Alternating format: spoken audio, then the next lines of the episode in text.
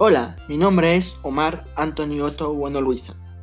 Estudio en la Universidad Técnica de Cotopaxi de la Facultad de Ciencias Administrativas de la carrera Gestión de la Información Gerencial.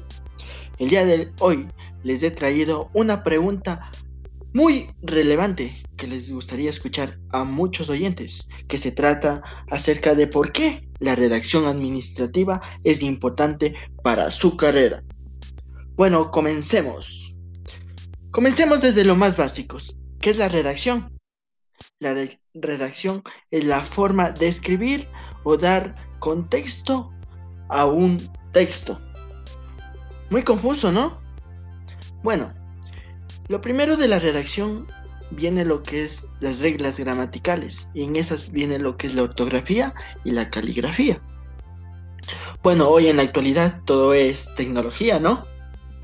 Bueno, lo que es la redacción se aplica en lo que son todos los documentos, realmente todos los documentos administrativos, que va desde un informe hasta un memorándum. Esos son los documentos administrativos que nos ayuda de maravilla. ¿Cómo aplicamos la redacción? Aquí se aplica lo que es la ortografía. También se, se podría decir que es la concordancia.